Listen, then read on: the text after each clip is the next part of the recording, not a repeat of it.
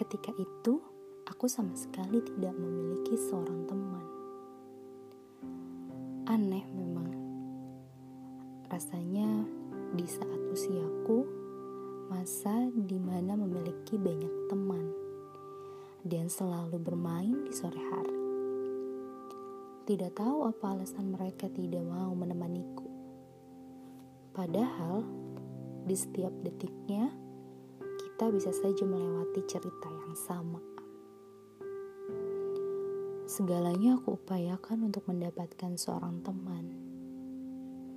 Sampai tidak menghiraukan apa yang sebenarnya tidak harus aku lakukan. Menunggu hingga waktu menunjukkan bahwa senja telah datang.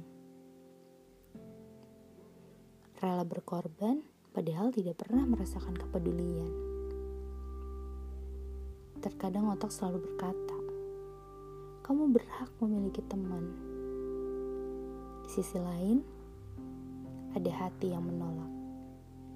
Jika kamu sudah berkorban untuk teman, tapi kamu tidak dipedulikan, untuk apa kamu mencari teman? Ibu selalu berkata, lakukan apa yang bisa kamu lakukan sendiri. Jika tidak sanggup, tidak usah merepotkan yang lain.